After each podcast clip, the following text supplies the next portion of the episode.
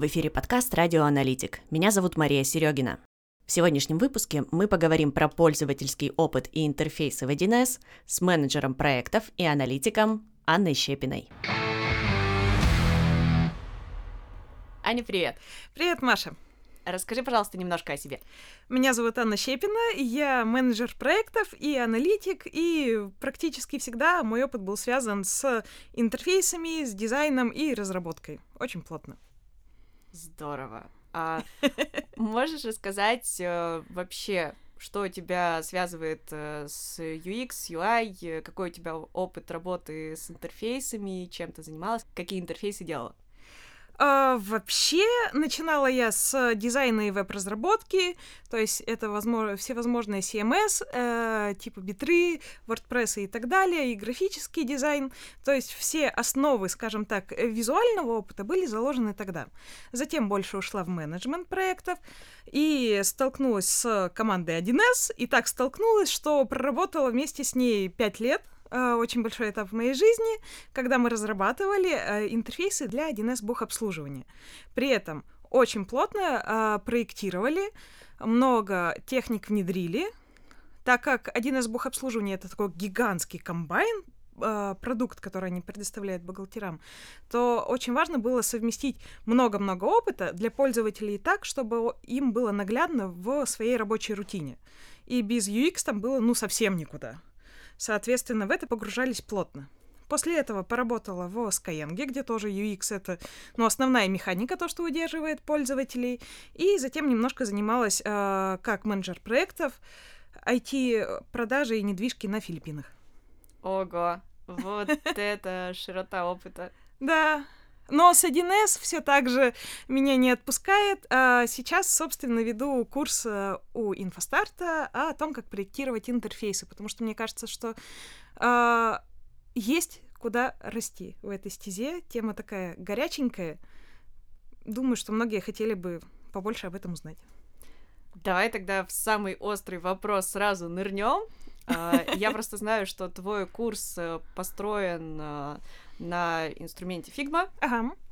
И ты рассказываешь, как применять UI-кит э, для того, чтобы спроектировать интерфейс. А, но у нас есть как бы и те, кто придерживается мнения, что э, проектировать интерфейс в отрыве от конфигуратора это хорошая практика. Uh-huh. Есть те, кто говорят, что вот есть конфигуратор, все и так отлично, зачем mm-hmm. нам еще что-то стороннее? Давай с тобой вот этот вопрос разберем. Твоя точка зрения, в чем плюсы проектирования интерфейса вне конфигуратора? Ой, это прямо отличная тема. Мне кажется, я прошла все шаги принятия, все возможные методы и инструменты попробовала, потому что, собственно, на рабочей практике впервые, когда я столкнулась с проектированием интерфейса 1С, за плечами был опыт дизайна сайтов. И там проектирование — это а, довольно естественно сложилось, что там проектирование это отдельный этап. То есть дизайнер рисует сайт и затем передает верстальщику. Казалось бы, отчасти двойная работа, потому что нарисовали картинку, а верстальщик потом то же самое, только кодит. Но это помогает очень сильно сфокусироваться на пользовательском опыте. Соответственно, с такими установками я пришла в команду разработки 1С, попыталась, воспользоваться конфигуратором. У меня был опыт разработки на 1С, соответственно, инструмент знакомый, там же есть конструктор форм, все уже готово. Зачем куда-то ползти, зачем делать двойную работу, если можно вот прямо там все сделать. Тем более под боком сидит разработчик, который там и реквизиты нужные накидает, и поможет вообще, и подскажет, и так далее. Честно, я прямо промучилась. Я что-то нарисовала, что-то сделала, но э, бросила это занятие. По какой причине? Потому что когда ты э, пытаешься сделать хороший интерфейс в конфигураторе, ты решаешь минимум две задачи. Первую, ты думаешь над пользовательским опытом и о том, как это будет выглядеть. А вторая, ты все равно кодишь и конфигурируешь то, как это будет работать с системой. Почему так происходит? Потому что 1С вообще построен на декларативном интерфейсе. Что это значит? В вебе, в мобилке, там чаще всего интерфейс... Э, задается, мы задаем, как будет выглядеть интерфейс. Мы говорим, что этот блок красный, у него отступы там 8 пикселей и так далее. В 1С история другая. Там все идет от модели данных, и декларативный интерфейс означает, что мы говорим конфигуратору, что мы хотим видеть. Мы хотим видеть, не знаю, там поле ввода имени. Мы хотим видеть две колонки. А вот какие будут отступы, как это все будет выглядеть и как будет расположено, это решает система. Соответственно, когда мы пытаемся что-то представить, нам э, приходится бороться с этой системой, если мы хотим перенести опыт э, из каких-то других систем, из более нативных интерфейсов. Конфигуратор не зашел. Соответственно, на тот момент я попробовала другие графические сервисы, всевозможные инструменты прототипирования, фигмы еще не было, э, выбирала меньшую из зол, но когда появилась фигма, с удовольствием пересела на нее и пересела вся наша команда. По сути, фигма все-таки, конечно, ориентирована больше на э, интерфейсы, которые рисуют. И э, для меня это меньше из зол, а, для того, чтобы спроектировать хороший интерфейс для 1С. Для того, чтобы делать это более комфортно, и существует UI-кит. То есть, по сути, это такая же заготовка элементов для того, чтобы приблизить опыт конфигуратору, когда можно просто повыбирать кнопочки и попереносить на форму, понастраивать свойства, как это должно быть. Причем э, базовое отличие в том, что в фигме ты можешь перетянуть ту же самую кнопочку на то место, которое хочешь. Вот ровно на то место. А потом уже подумать о том, реализуемо это или нет, вторым этапом. В конфигураторе же ты пойдешь править э, пять свойств минимум для того, чтобы добиться этого положения. Вот. Таким образом мы пришли к фигме. Ну и дополнительно это хороший инструмент для онлайна. Я думаю, многие сейчас из нас работают все-таки не только с офлайн командами, но и с онлайн командами. И конфигуратор сложновато расшарить. Figma же предоставляет кучу инструментов для комментирования, для согласований и так далее. Угу. Uh, у меня сразу вопрос такой uh, вдогонку. Если мы говорим о том, что первично мы смотрим на то, как выглядит интерфейс, потом уже думаем, насколько это реализуемо uh-huh. uh, посредством платформы. Здесь как будто бы такой вроде невысокий порог вхождения для того, чтобы начать это делать, но с другой стороны, если мы вообще ничего не знаем про возможности платформы, можно набедокурить. Вот можешь сказать, какой необходимый минимум для того, чтобы начать э, делать интерфейсы с помощью фигмы, но при этом не сделать что-то супер нереалистичное? Ну, если рассматривать прям самый минимальный вариант, то нужен разработчик, который сидит на соседнем стуле и рассказывает, реализуем это или нет, после какой-то э, итерации, которую вы сделали. Соответственно, если вы работаете сами, то, на мой взгляд, все-таки стоит пойти в конфигуратор и попробовать там что-то сделать, посмотреть на интерфейсы популярных 1С приложений, ту же бухгалтерию, ОНФ, документооборот. У ребят хорошие интерфейсы, которые сделаны на нативных возможностях 1С, и они иногда реализуют очень классные штуки тоже, по сути, какими-то обходными иногда путями, но они приближают интерфейс 1С к современным, привычным нам интерфейсам. Плюс э, познакомиться с документацией вообще по интерфейсу на сайте 1С. Там э, достаточно базово, и в общих чертах можно все это посмотреть. Ну и дальше опыт, опыт, опыт. Сделали небольшой прототип э, минимальными усилиями, показали разработчику. Он сказал, реализуемо или нет, вы пошли делать дальше. Если у вас есть свой опыт разработки, естественно, вам будет проще. Угу. А, вот ты начала говорить про то, что можно посмотреть на уже существующие решения. Если мы беремся разработать какую-нибудь, э, например, новую форму для существующего приложения, что нам нужно базово понимать о нем, э, о пользователях, которые с этим э, продуктом работают, для того, чтобы нам не сделать что-то, что вообще не будет там вписываться в общий mm-hmm. вот этот вот э, стиль, для того, чтобы не получилось слишком громоздко, потому что я знаю, что был период, когда э, самой такой большой болью было проектирование монстрических просто форм, где много каких-то кнопок, табличных частей, ага. ты открываешь, тебе страшно, больно, хочется закрыть. Вот как научиться делать органично, чтобы вписывалось в общую концепцию и было не громоздко? Ой, мне кажется, этот период никуда не ушел. Он с нами в сердечках еще надолго. Почему? А, особенно сейчас, потому что а, мы все привыкли к мобильным интерфейсам, где один экран, одна главная кнопка. А десктоп — это всегда более сложная история. И, соответственно, вот эти громоздкие формы, когда куча функционала на одном экране, это же боль не только 1С. Это боль может быть вообще любого продукта, заточенного под большой монитор, экран, куда разработчик постарался выложить все, что может быть на самом деле полезно пользователю. Вот. И в таких вопросах недавно услышала фразу, что uh, вообще рулит фокус, а не приоритизация. То есть, когда у нас очень много функций, даже если мы их расположим в каком-то порядке, мы uh, отметим какие-то главные на форме, второстепенные и так далее, мы все равно перегрузим пользователя. Так вот, на одной форме должен быть фокус на какой-то определенный сценарий. Если мы подходим именно сценарным подходом, если задумываемся о конечном пользователе, то это и позволяет сделать э, интерфейс легче и доступнее путем даже дублирования иногда каких-то форм, отличающихся, ну, не знаю, там, расположением функционала, какими-то фильтрами на списках и так далее, мы получаем более простую работу и более эффективную для бизнеса в конечном итоге. Вот как-то так. Угу. Мне кажется, вот то, о чем ты говоришь, очень перекликается с темой э, создания рабочих мест. Вот mm-hmm. последние пару лет я очень часто об этом слышу, что аналитики многие склоняются к тому, чтобы проектировать именно рабочие места, которые заточены под какую-то конкретную роль. Да, а мы все привыкаем к удобным интерфейсам, которые становятся практически нашими вторыми руками, э, где нужная кнопка на нужном месте. Вот. Все, естественно, зависит от контекста.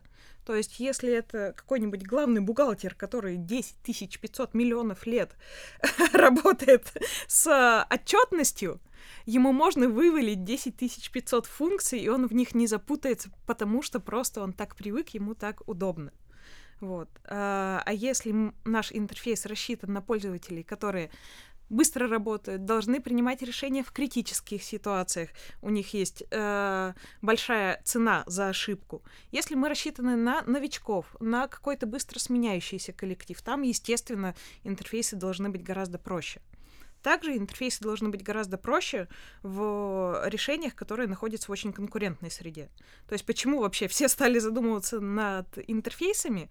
Потому что это помогает удержать пользователя. Соответственно, если ты единственный продукт на рынке, да боже мой, сделай прямо, не знаю, ужас какой интерфейс, но чтобы он решал задачу пользователя, он будет продаваться.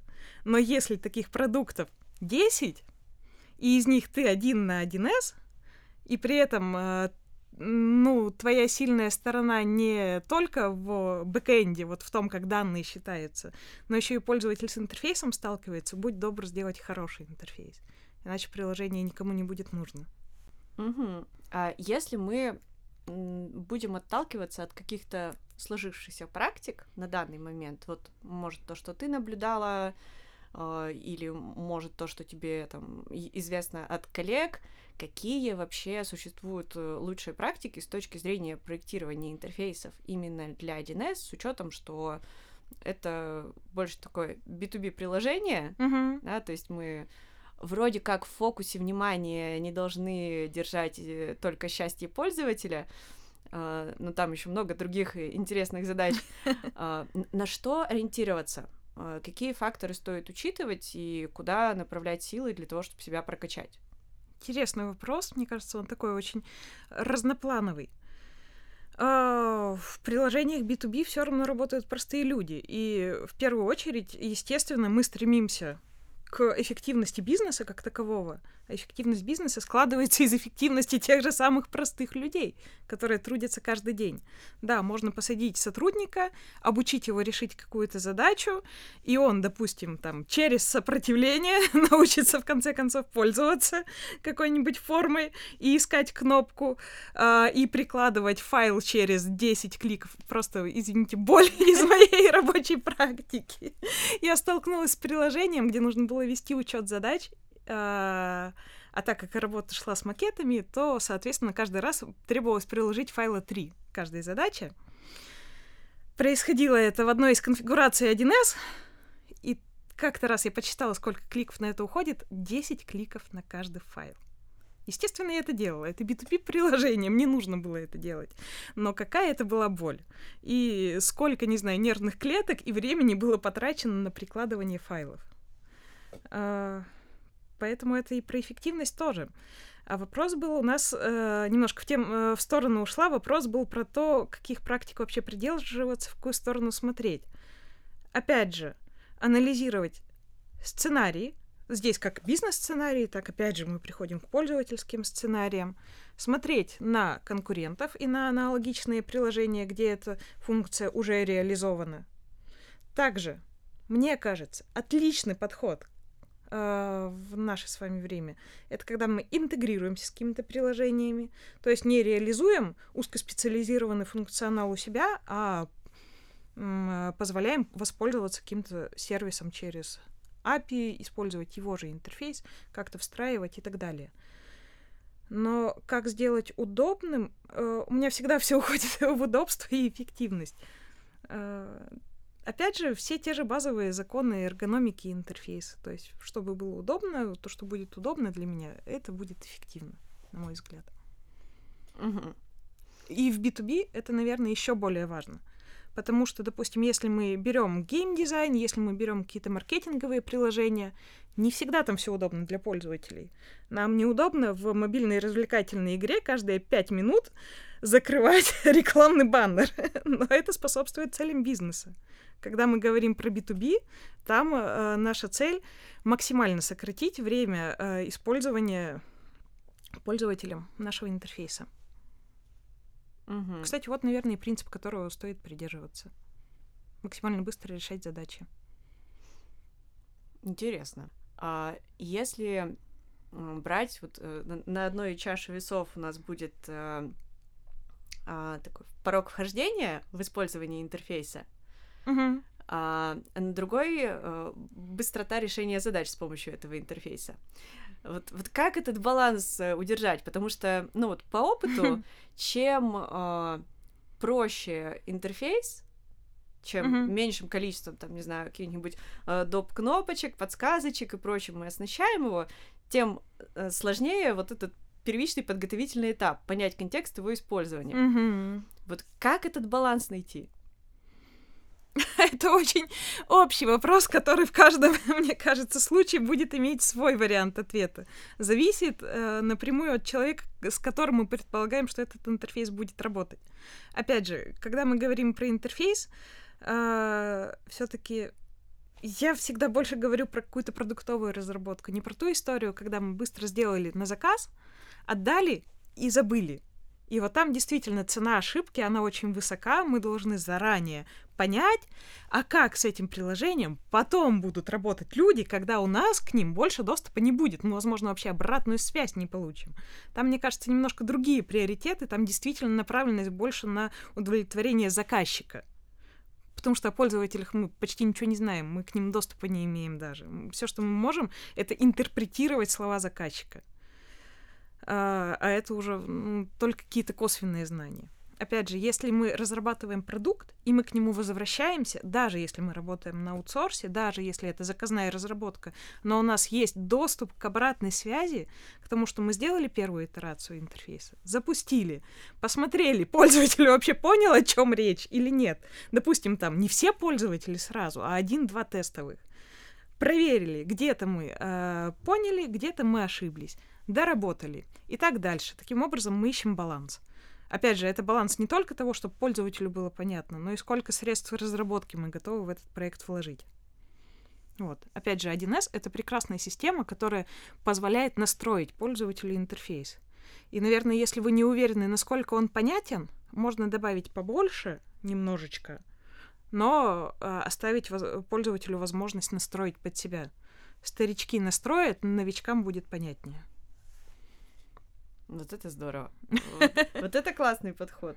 А если э, немножечко порефлексировать, можешь рассказать, какая последовательность э, в изучении материалов, там, может, про 1С, Мгм. в целом про интерфейсы, про пользовательский опыт, а, на твой взгляд, будет оптимально. Потому что а, информации огромное количество. Вот по своему опыту могу сказать, очень тяжело понять, а, что изучить, э, и это пригодится, что изучить, и это у тебя будет просто там для общего развития, что ты сможешь применить здесь сейчас, Мгм. или там как материалы, которые рассказывают, например, про э, UX э, в каких-нибудь мобильных приложениях или при создании сайта, могут тебе помочь в работе с продуктами 1С.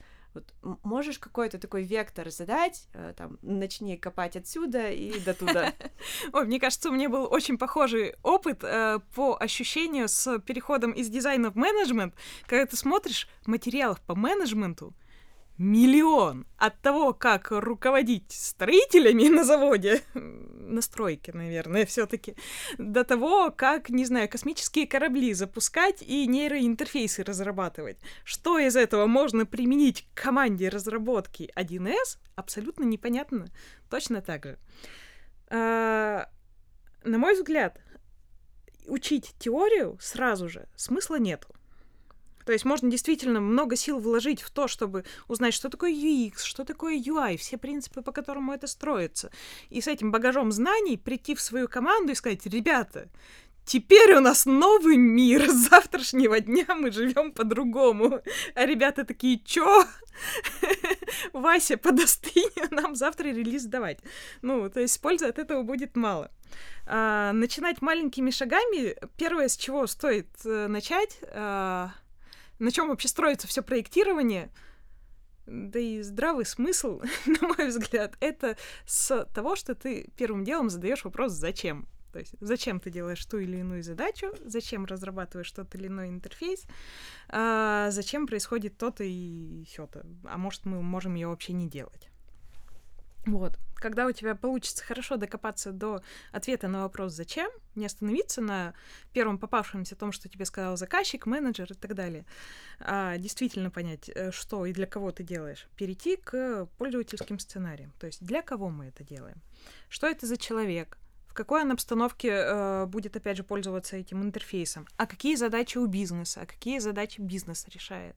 И э, понять немножко больше про эту сферу а уже потом идти в графический дизайн, UX, UI и так далее. Изучать, э, не знаю, там основы композиции, э, то, что, наверное, применимо э, к 1С, какие принципы, на мой взгляд, это то, как акцентировать внимание на важных штуках, это то, как группировать объекты на форме, и, наверное, как их между собой еще компоновать ну, как располагать вот по какой-то сетке, по модулям и так далее, по модулям.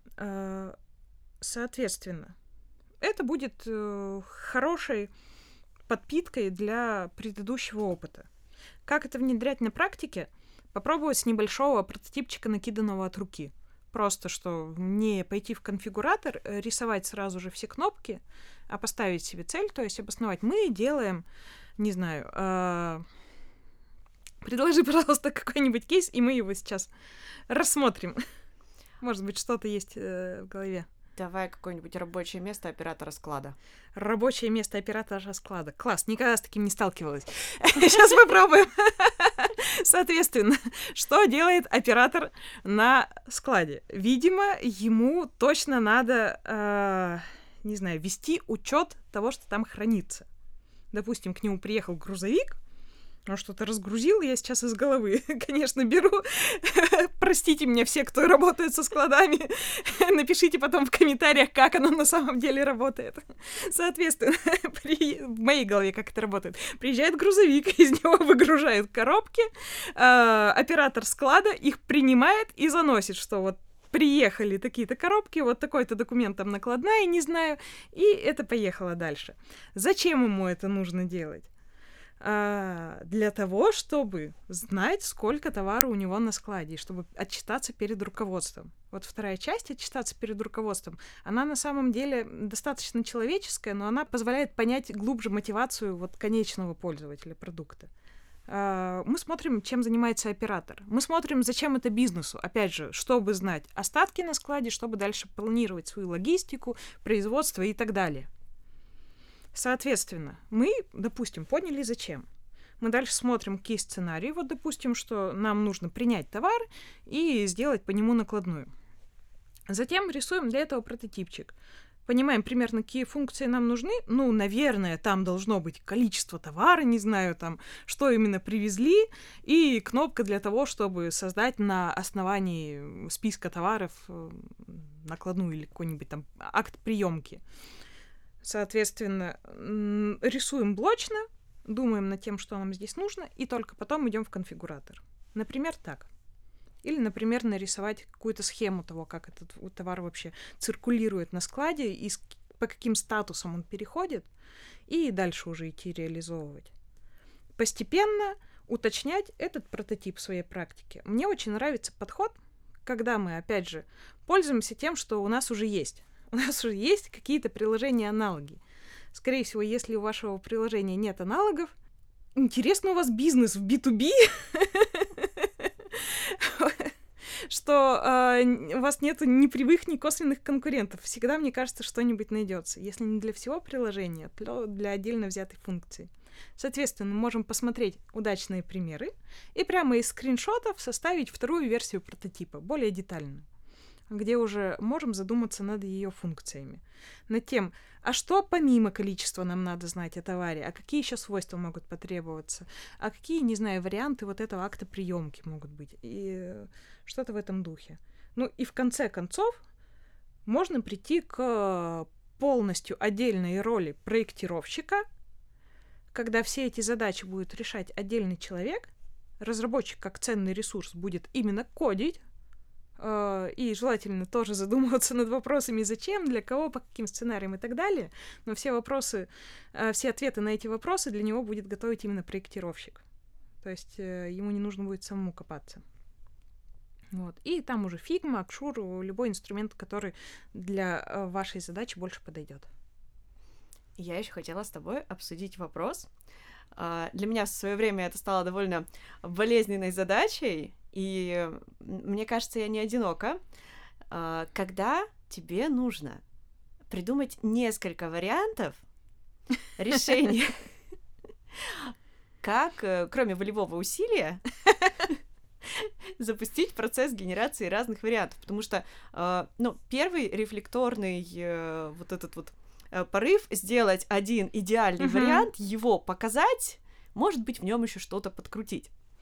Но я вот сейчас уже по опыту знаю, что практика это порочная, Ага. А, и это значит просто, что мозг ленится и не хочет думать в разные стороны, потому что, ну, не бывает такого, что мы задачу можем решить только одним единственным путем, никак иначе.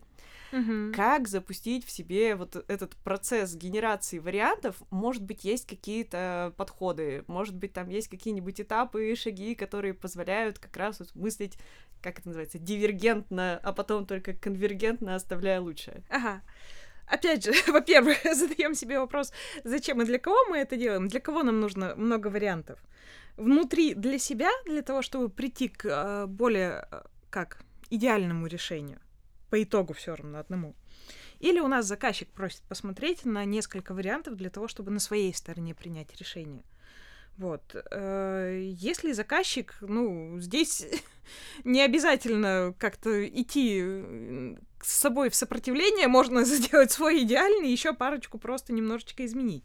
А, Все-таки, не знаю, мне кажется, уверенность специалиста в хорошем варианте, если ничего другого в голову не приходит, ну, зачем себя мучить? Опять же, если мы таким образом хотим получить более жизнеспособную какую-то гипотезу, а, более продуманный вариант решения, то, во-первых, не э, упарываться в сильно проработанные варианты, а именно разветвлять, скажем так, их на этапе максимально начальном, то есть вообще от задумки интерфейса до, не знаю, какого-нибудь расположения блоков или состава функций или вообще роли, для э, которой мы решаем ту или иную задачу.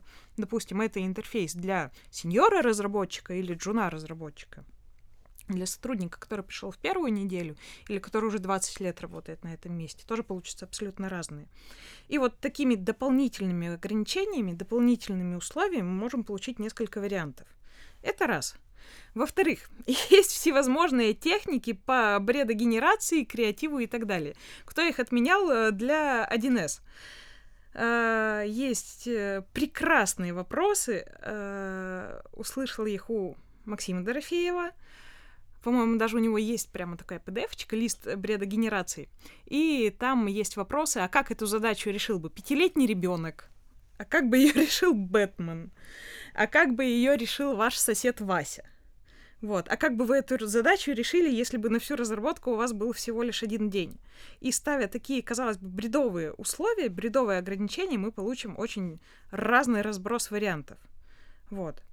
Опять же, мы можем смотреть на формулировку задачи и исходить из нее, то есть э, делая акцент то на одном, то на другом условии задачи, мы тоже будем получать разные интерфейсы.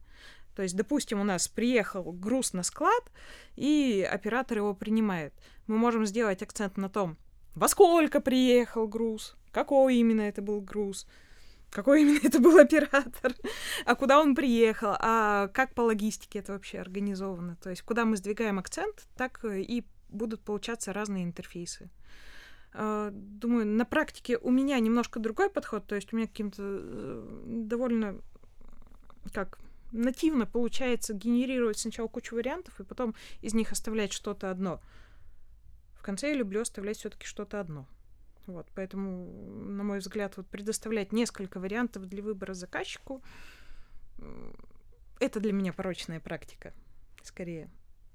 То есть заказчика всегда можно спросить, что не так, а что так, потому что иначе можно начинать с ним собирать кадавры, где часть взята из одного варианта, часть из другого, а часть мы еще дорисовали, и в результате какая-то цельная идея, которая складывалась, пока ты работал над одним вариантом, она превращается в какой-то суп из набора разных кусков.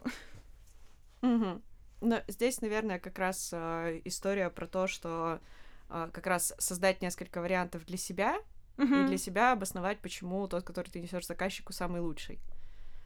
Потому что, ну вот для меня в какой-то момент стало м- таким проблемным моментом э, обосновать, почему именно такой вариант я предлагаю. То есть mm-hmm. я поняла, что мое слабое место это то, что я не могу сказать, что я поразмыслила над тремя вот такими или хотя бы над двумя вот такими вариантами. Я поняла.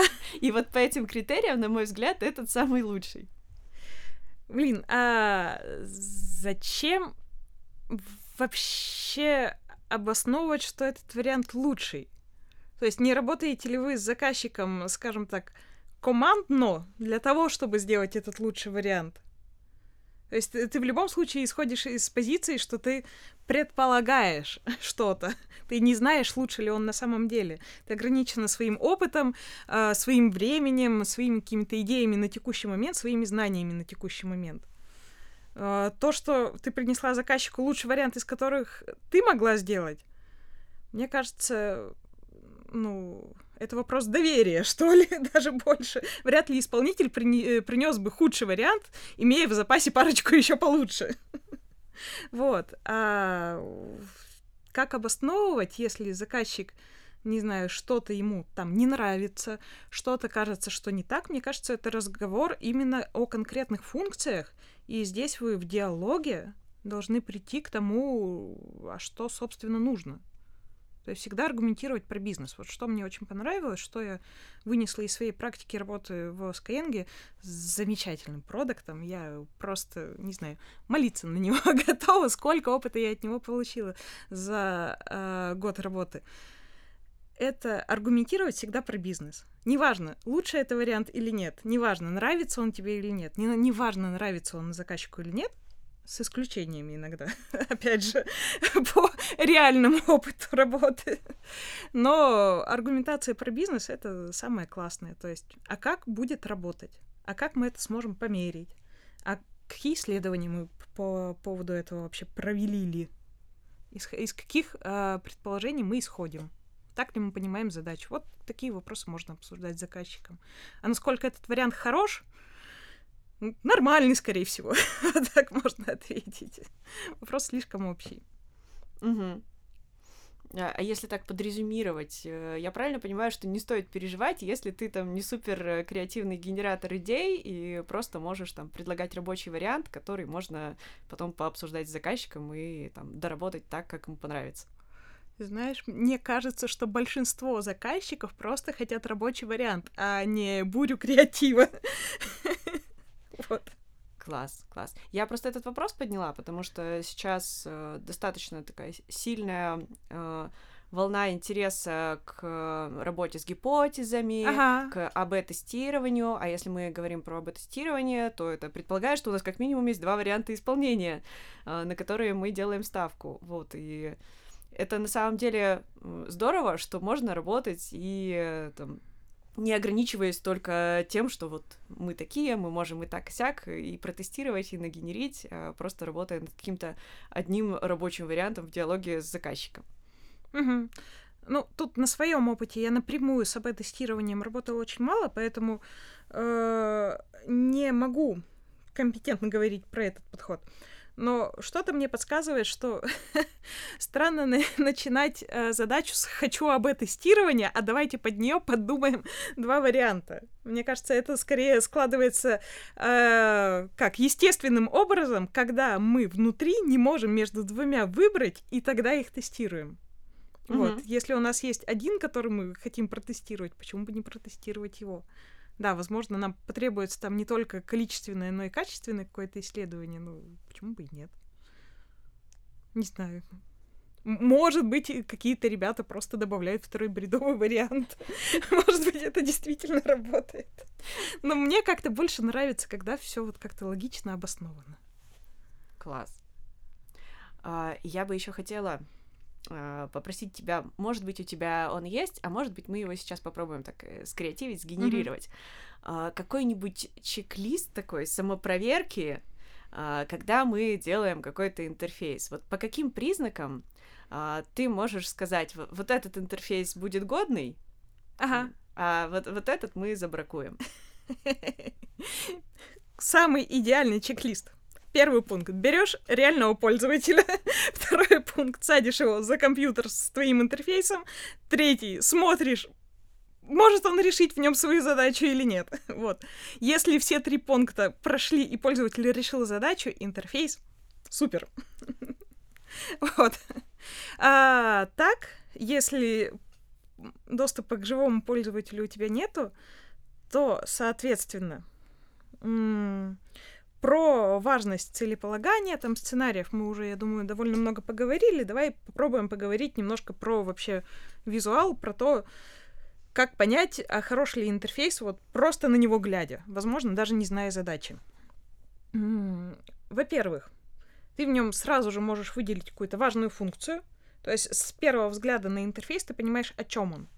Там написано вообще, что это за список, там написано, ты видишь кнопку «добавить», ты понимаешь, что ты добавишь. Э, то есть даже имея не оглушительный какой-то опыт в использовании этого приложения, а, допустим, какие-то базовые вводные, ты понимаешь, о чем этот интерфейс. Это раз. Э, во-вторых, на тебя не давят э, пять цветов каких-нибудь сразу, э, которыми отмечены всевозможными флажками и иконками, все в отчете. То есть, опять же, ты можешь э, корректно понять, на чем акцентировано внимание. Есть важное, есть второстепенное. Кажется, получилось то же самое, что первый пункт. А, значит, соответственно, в интерфейсе 1С, на мой взгляд, неплохо, если соблюдены настройки пользователя, то есть у него есть возможность отфильтровать список, что-то найти и так далее опять же, для интерфейса 1С, мне кажется, неплохо, если это соответствует общим паттернам вообще проектирования для 1С. То есть у нас командная панель, она сверху, а не снизу. Uh, у нас, не знаю, есть кнопка еще с, со стандартными функциями. Про масштаб интерфейса в плане 1С тоже говорить особо не приходится. Потому что если в, на других платформах это может быть важно, может быть какой-нибудь гигантские буквы или маленькие, в 1С, как правило, это все стандартизировано. Тогда еще можно поговорить про компоновку. То есть ты э, различаешь как по смыслу сгруппированы объекты. То есть здесь мы говорим про клиента, здесь мы говорим про статус задачи, здесь у нас дополнительный комментарий. Вот, наверное, как-то так. Это Здорово. если говорить про отдельно взятую форму. А можно еще проговорить про вообще пользовательский путь, и тогда это будет уже про связь форм вот в приложении, то, что нам наглядно, откуда куда мы переходим, мы можем вернуться назад, если так задумано, и вообще формы в приложении, они выглядят достаточно однородно. Если мы используем списки с фильтрами, фильтр у нас всегда на одной позиции. Если мы используем там иконку сохранения, она всегда выглядит одинаково. Можно еще про это подумать. Классно. Надо будет э, выписать его, э, вот этот э, чек-лист, и в описании добавить. Давай попробуем резюмировать его, потому что, мне кажется, я кучу всего наболтала, Давай. в том числе дублирующего. Во-первых, видно акценты, их не слишком много. Во-вторых, видны группы информации. В-третьих, сохраняются стандартные паттерны проектирования — в-четвертых, легко проследить какой-то вот пользовательский путь, то есть э, понять, где ты находишься вообще в приложении и что ты с этим можешь делать. Все. Шикарно. Так попроще. К короткий, понятный чек-лист. Который очень понятно звучит, но очень непонятно, как реализовать. А, а это как всегда. Да. Звучит здорово, осталось сделать. Аня, можешь еще напоследок э, порекомендовать что-нибудь, почитать, посмотреть э, для тех, кто хочет, вот э, сейчас послушал и хочет углубиться в тему проектирования интерфейсов и ага. работы с пользовательским опытом, применимо к 1С, а может быть не только? Во-первых, я не могу этого не сказать, потому что у меня дальше мысли не пойдет. Приходите ко мне на курс. Отличное начало. Да. Во-вторых, какие книжки? А, все, что связано с дизайном интерфейсов. То есть их до- довольно много, и я думаю, что в них довольно много пересекающихся каких-то мыслей. Книги это, опять же, э, очень концептуальная история, и в нее нужно идти, если ты уже что-то поработал руками, когда у тебя возникли вопросы, на которые тебе надо получить ответ. Аня, спасибо тебе большое. Было здорово. Было интересно поговорить про интерфейсы. Я для себя тоже кое-что новое заберу с нашего с тобой обсуждения. Очень надеюсь, что мы встретимся еще. И я знаю, что очень многие ждут тебя весной на конференции, вот. Поэтому можешь пообещать, что ты приедешь и тоже там расскажешь что-нибудь интересное. И спасибо большое. А, как-то безумно быстро пронеслось время. Я надеюсь, а, для слушателей подкаста оно точно так же быстро пронесется и интересно. Вот. По поводу весны обещать не буду. Но с удовольствием бы приехала, да, и что-нибудь рассказала. Отлично. Будем надеяться, что встретимся весной. Все, отлично. Спасибо. Пока-пока. Пока. -пока. Пока.